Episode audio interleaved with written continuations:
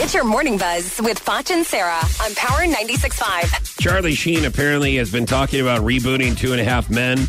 Uh, the only Oh, problem here is everybody else has to be on board with it, also, Charlie. Uh, and we all remember about him going off on the director and producer and all his Yeah. other cast members.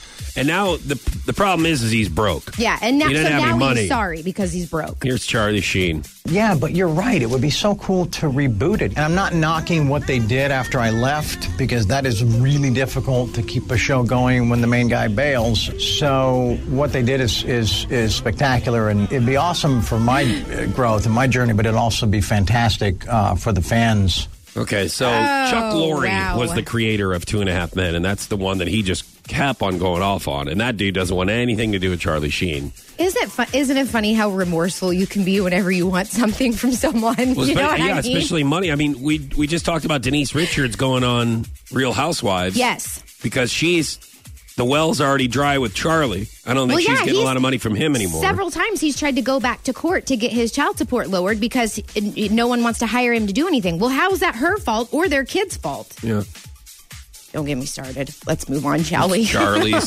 fault and the yayo. Yes. So uh, Wilmer Valderrama may propose to Demi Lovato, a source says. Um, so their overdose brought her and Wilmer back together. Um, he wants to get married too. They And they were exes. They weren't they, together. they were not together, but they were friendly exes. You know, I mean, after they they split up, I remember she posted pictures of of them together again, and they were able to to hang out. And um, so sometimes, you know, whenever you, whenever someone that you s- love goes through something like this, it can bring you closer. Yeah.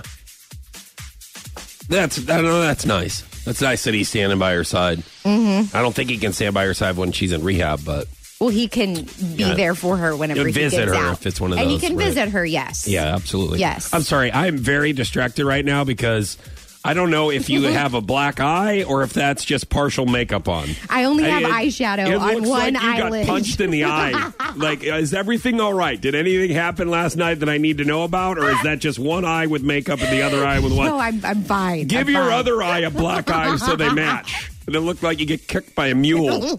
That was your morning buzz with Foch and Sarah on Power 96.5.